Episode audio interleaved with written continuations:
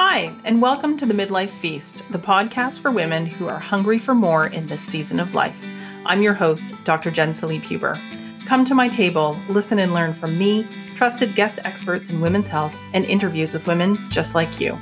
Each episode brings to the table juicy conversations designed to help you feast on midlife. Hi, Kristen. Welcome to the Midlife Feast. Hi, Jen. Thanks for having me. I'm really excited to share your story, but before we kind of dig into the specifics of why I invited you onto the podcast, tell us a little bit about your age and stage, kind of tell us where you're at in life. Uh, so I'm 42, and uh, I would say I'm at the very beginning of perimenopause. I don't have a lot of the um, symptoms that most women I think think of when they think of perimenopause. But I started to notice um, maybe at the end of my 30s, especially around 39, just starting to feel like not myself. I don't know how else to describe it other than like it was just this generalized feeling of not myself. And I just kind of took note of that. And as the past three years have gone on, I've started to notice small shifts and changes. And uh, that kind of led me to looking for support just for what I was going through. Yeah, and I can definitely tell you, and I'm sure that lots of listeners will as well, that that feeling of I just don't feel like myself. I don't recognize who I see in the mirror. I don't recognize myself in my reactions, my relationships, my like interactions with people. Like that is a pretty, it's a pretty universal thing, I think. Um, and it definitely is. It's uncomfortable because you know i know that when i got to that point for me it was a little earlier because i was like mid 30s but you know you get to that point in life and you feel like you're adult you're an adult right? It's like okay i've got this whole adult thing figured out. I know who i am. I have my shit together. And then it all of a sudden you wake up and you're like wait a minute. What is this? Who am i? What's going on? And it's not it's not fun. So you're definitely not alone in that. It's it's nice to know i'm not alone. Yeah. So you mentioned that there were some changes that you were noticing. And so, what were some of those changes that kind of felt uncomfortable? Um, well, one of the, the two of the main things that happened that I really started to take notice of was this waking between like 2 and 3 a.m. consistently, like every single night, which I have not had that happen since that used to happen in my late teens and it hasn't happened since. And that started happening. And the other thing was, I started developing like restless leg syndrome, which I had at the end of my pregnancy. And that started to come back. And then there were also little, like smaller things that I started to notice, like forgetting words. Maybe it'll even happen as I'm talking to you. It's like all of a sudden, like I just forget words and I have to uh, explain with a bunch of words instead of like one good vocab word. And um, I started putting on weight in my abdomen that I just would not budge. And yeah. Yeah. Yeah, all very relatable common changes. The the memory one especially, someone described it the other day and it was so perfect and they and they were describing the situation where they were in a really important meeting that they were paying attention to and like it wasn't that they weren't interested and then all of a sudden this like idea popped into their head about what they wanted to make for supper. And before they'd realized it, they were like halfway into making a mental grocery list in this really important meeting. and I was, and she was like, why, why does that happen? And I was like, that is so relatable. It definitely feels like focus, concentration. And even when you know it's important, it's just like your mind wanders in the weirdest ways. Like who would think of a grocery list in the middle of a meeting? But I, I know that's happened to me. I know it has. You know, I don't think I would have articulated that until I heard you say that, but that has definitely happened to me that and that didn't used to be a thing. Yeah. so you mentioned kind of body changes. And one of the reasons that I thought it would be helpful to share your story is that unlike I think a lot of people who listen to the podcast and who follow me and work with me, you don't have a lot of diet culture baggage you haven't been dieting your whole life. You know, I think you've described it as weight was just something that you never really worried about because you were kind of naturally in a smaller body and it was just kind of who you were. You didn't think about it. And then these changes happen and you're in midlife and all of a sudden it's like, oh my goodness, what is happening? And what, well, just kind of tell us about that. What, what felt uncomfortable about your relationship with food, even though it wasn't based in dieting, as you came to this place where your body was changing, you know, despite your best efforts? So I, I, I think that's a difficult question to answer because I, I, feel like, at least from when I've heard people from the diet culture side of it, it, it was so obvious what they were doing. And I feel like a lot of what I was doing was unconscious, or I didn't realize how much it was mm-hmm. the mindset that, that there, there was a mindset and that was affecting my relationship with food. Like I thought I had a great relationship with food. and what I'm learning is that maybe it's a little more disordered than I thought. One of like a prime example, something that really sticks out to me as a turning point, and I can't remember exactly when this was. It was it was maybe three, four years ago. I was in the grocery store and I hadn't put anything in my cart yet. And I'm looking around and there's all this beautiful produce and stuff everywhere that just looked good. And I stood there frozen. And I started to have tears streaming down my face because mm-hmm. I thought there isn't anything in here that I can eat that isn't poison. Like, this isn't food. I cannot feed this. I can't buy this. I can't feed this to my child. There was all this stuff going through my head of like, even the organic stuff. I was like, but the organic stuff is being shipped from Guatemala and it's being sprayed with stuff to keep it fresh and it's bad for the environment and I am being a bad consumer if I purchase this and there was just all this food morality. Really? Yes, that's exactly what I was just going to say. Thank yeah. you. Like this morality, I didn't really recognize it as that at the time, but what I did recognize thankfully is like there is something really wrong with my mindset if I'm in a store full of food and I don't think of it as food and I think of it as poison. And then I was trying to figure out like mm. where am I going to get this food to feed myself and my family?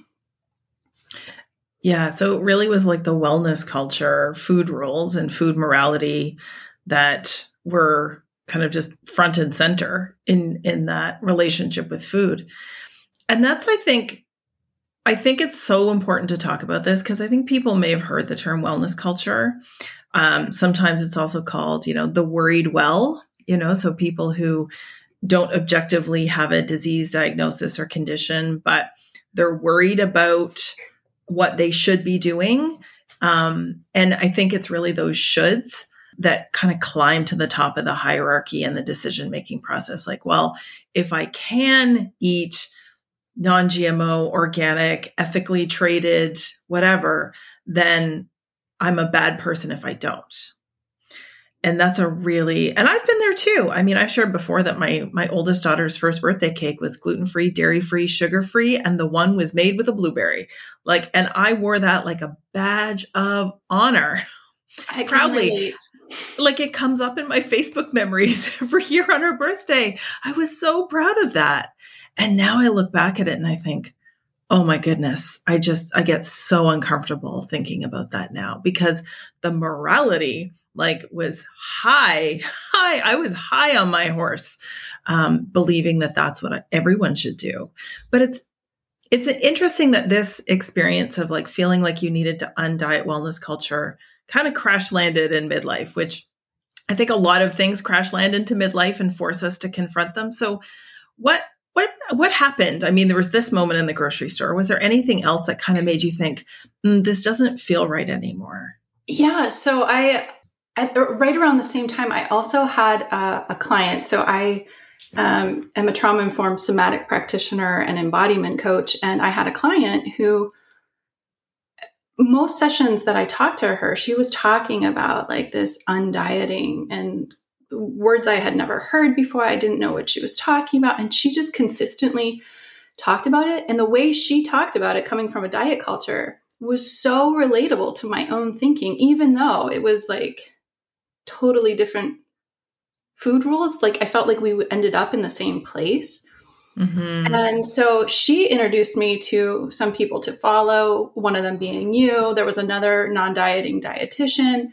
And, um, you know, I learned about orthorexia. When I heard that word, I was like, that is me. just for anybody who doesn't mm. know orthorexia, or how I think of it is like the unhealthy obsession with being healthy. And I, it was like, I felt so grounded in that moment and so seen that I was like, that, that is what I'm feeling, which I hadn't really recognized was happening.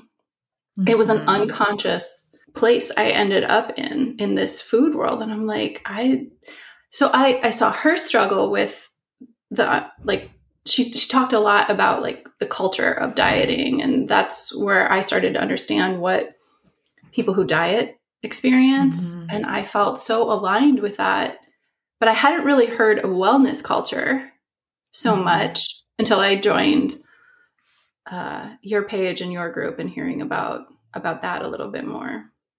So that happened, and at the same time, like these physical changes were happening in my body, and I was just like, I know I want to go into this next stage of my life, not doing what I've been doing.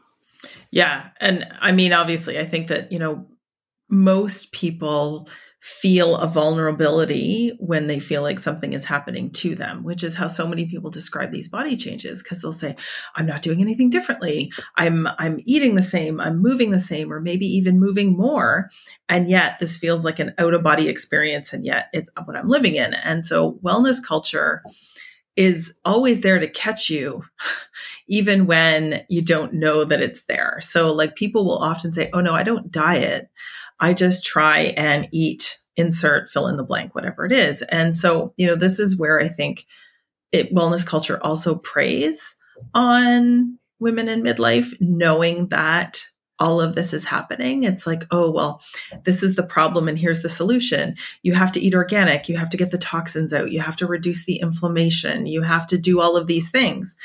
Um, and it and it sounds reasonable on the surface. It's like oh yeah okay that's a good thing. I should want to do that.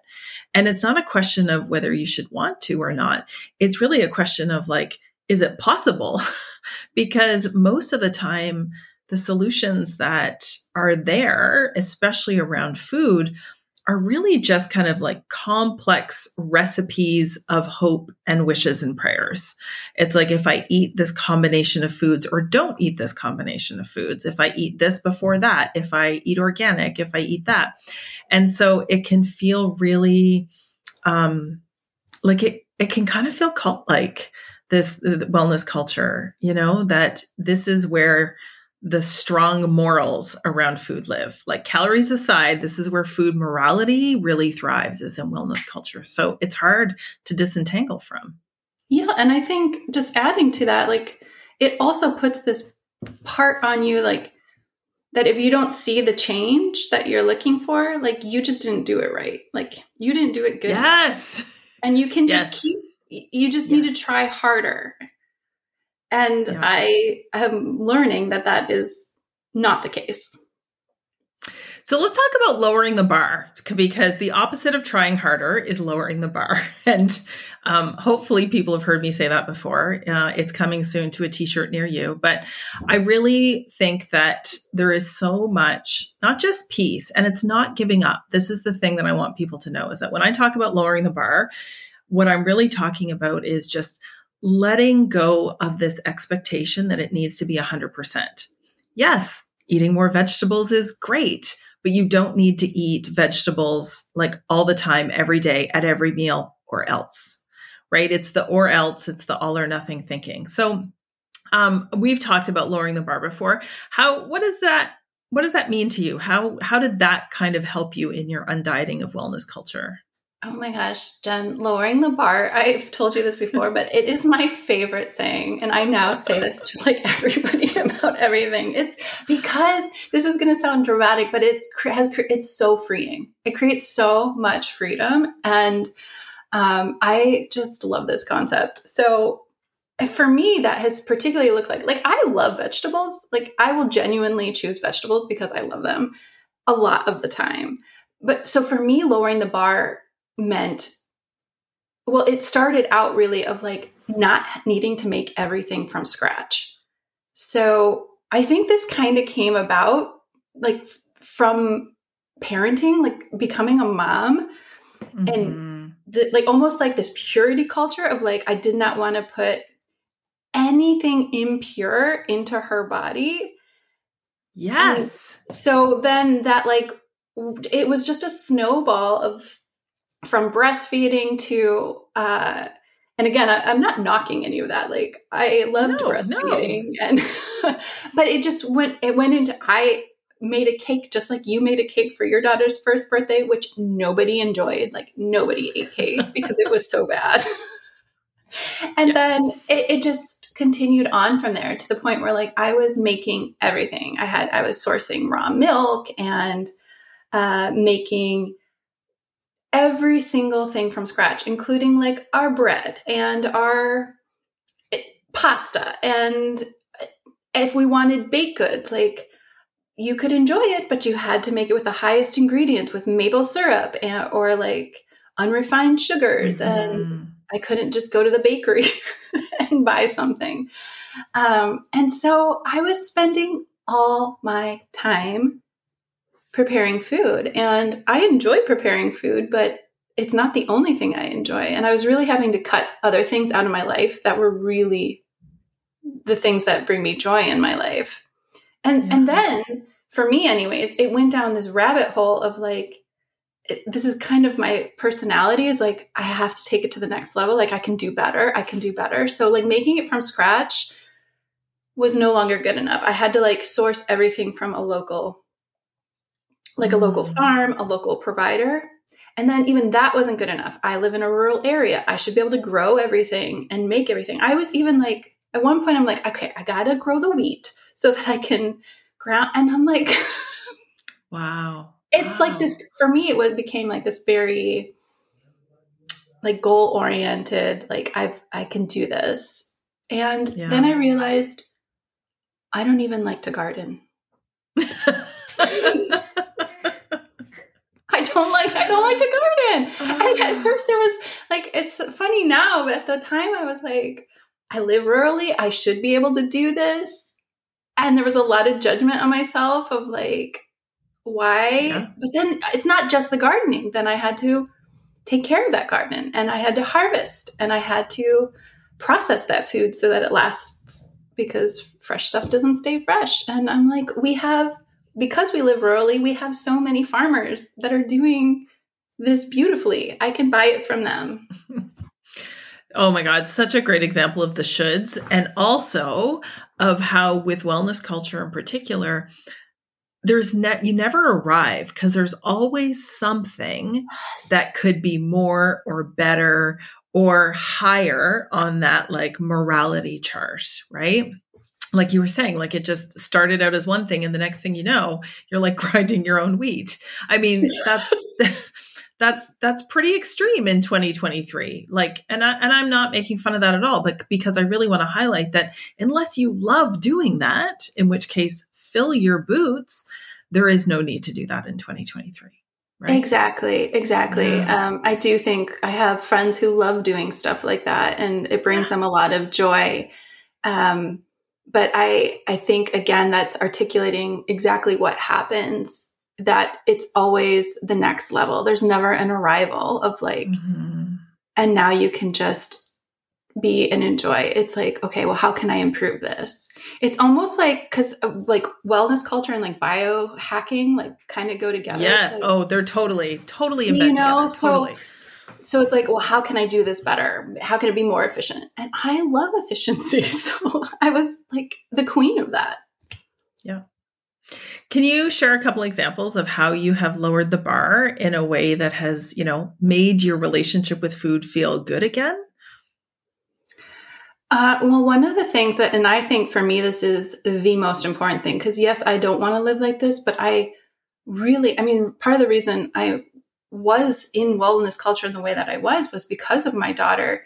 One of the things that I did was I stopped policing her sugar intake mm-hmm. about a year ago. And I might get a little emotional with this because I I, I might get emotional with you because yeah. I just did not want to I thought I was doing all this great things and like teaching her about how to nourish her body. And what I realize now is like, yes, I was doing that. It's not like I, I wasn't doing that at all, but I also was giving her these very strict food rules. And sugar in particular was kind of a villain. And she had to ask permission if she wanted something sweet, if it wasn't fruit. And I about a year ago I just set her down and I was like, "Hey, I I think I got this wrong and hmm.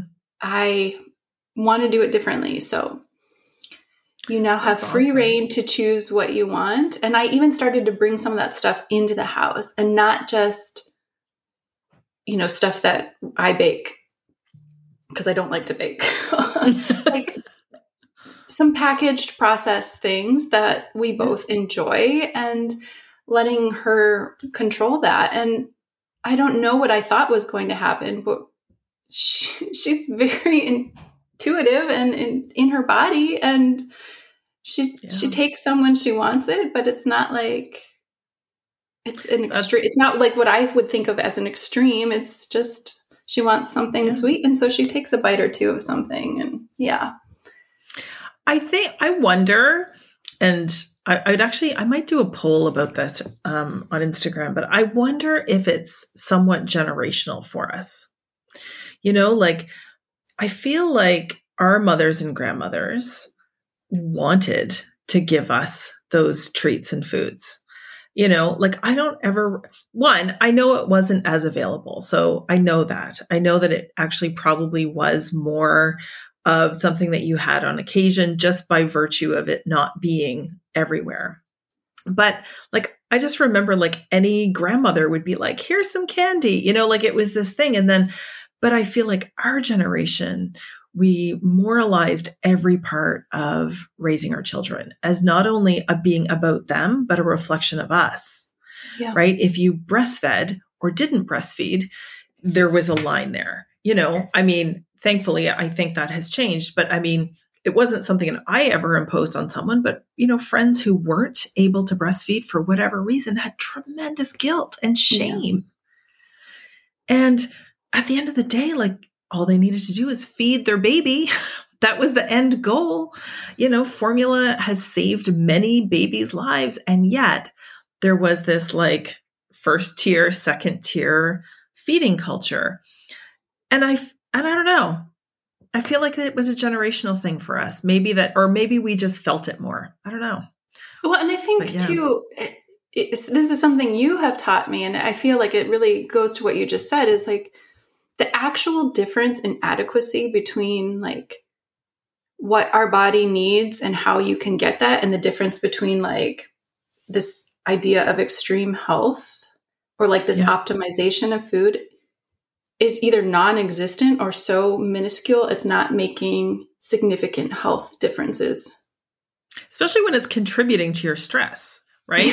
You know, if you're stressed about what you're eating, I can guarantee that any small benefit you're getting from that, whatever, it probably isn't doing what you want it to do. But yeah, and I think that I, I love that you have brought your daughter into your undieting and wellness culture journey. Um, I think I think you also at Easter was it Easter that yes. you just kind of like bought the things that you know that you wouldn't have bought before and that that was a really joyful experience for her and probably for you it um, was and it took it took um some of the stress away too because it's not super easy where i live again i live very rurally so it to get like these organic candies or like high quality what i was thinking were high quality candies. It's not super easy. I either had to order them or search out a specialty shop. And then they just were never quite as enjoyable. And so this was the first year in her easter basket. I just bought things that i knew she would enjoy and it was so easy and felt so good. Yeah that's awesome so you really have had like quite the undieting wellness of wellness culture journey in the last year. How do you feel now about food and health and and midlife? Like even if it's obviously, you know, it's never going to be I think as easy as we would want it to be, but like how do you feel now in terms of like trusting your body to know this is what feels good um, or this is what i want and i can have it if i want to. Has that is that something that's changed for you? Oh extremely. Like i really do not think about food at all in this in the in any sort of like hierarchy of like better or worse. Like i have really embraced that part of it. The only time i really think about food is the fact that i have to eat it and i need it to live. And you know of course like there's things i enjoy more or not but I, as far as like I am not concerned when you know I have to buy something non-organic anymore. And one of the things mm-hmm. a, a, mm-hmm. friend of, and I were talking about this, and she pointed out was like, you know, sometimes it was the choice between the organic or nothing at all. And what that did was really decrease our variety of food and what we were eating. Absolutely. And that was like never in my scope of awareness. And mm-hmm. if that's the case, then I'm going to choose something that's available and that I can still enjoy and know that like eating that is not going to kill me. That is such an important point. And what came to mind was the dirty dozen, that list, and how many people would not buy anything if they couldn't get it organic on the dirty dozen. I did that for a very long time, a very long time. Yeah. I used to print out copies for our clinic for people to have in their purse. Um, you know, when I think of that now, it's like, oh, that feels so awful. But again, at the time, I know I was making the best decisions with the information that I had at the time. And I extend that grace and compassion to everyone. Um, mm-hmm. Um, hopefully, people listening can extend it to themselves. But absolutely, if you know not choosing to eat an apple because you can't buy an organic apple everyone loses like your nutrition yeah. is is reduced right um, and i think that is a, a really great point for us to actually end on because i think that what you've shared i know is going to be very valuable to anyone else who is maybe not fully aligning with the diet culture piece because they don't have a history of dieting in the way that we think of, um, but that maybe is feeling a little bit confronted with the reality that there are a lot of food rules that are playing into their relationship with food. So thank you so, so much for sharing this. Yeah, thanks for giving me the space to talk a little bit about my journey. So, what's your missing ingredient in midlife, Kristen? Oh, feel like there's so many I could say, but I, I guess I'm going to say creativity because, Ooh. yeah, I think a lot of times going into midlife, people in the midlife area, what I'm hearing a lot is uh, the, the negative experiences, the things that don't feel good. And, uh, you know, we are in a transitional period. There's a lot of discomfort that comes with mm-hmm. that. There is a little bit, a lot of pain. I don't want to negate that. That's a real thing. Yeah. But it's also this really great container for, um, you know, in times that there's a transition, there's an ending, but there's also this beginning. And so we can reinvent ourselves and creativity is a great way of doing that. I love it. And I have found that like I definitely found a renewed creative spark for wanting to create things. And I and I'm not a creative person. I'm like a type A list making, you know, can't really draw a stick person. Um, but just kind of realizing that like a lot of my creativity was how I wanted to express myself, like including through this podcast, right? So um, I think having the space for creativity is definitely a side benefit of undieting because you're no longer using all of that mental energy and emotional energy thinking and worrying about food all the time. So thank you for that. Yeah. Thank you. Okay. Well, I know that this is, um, I'm sure we're going to get lots of messages about this. And so thank you for sharing your story. These story sessions are always so helpful um, because we need to, to talk about our stories and so that we all know that we're not alone. Thanks for tuning in to this week's episode of the Midlife Feast. For more non diet health, hormone, and general midlife support, click the link in the show notes to learn how you can work and learn from me. And if you enjoyed this episode and found it helpful, please consider leaving a review or subscribing because it helps other women just like you find us and feel supported in midlife.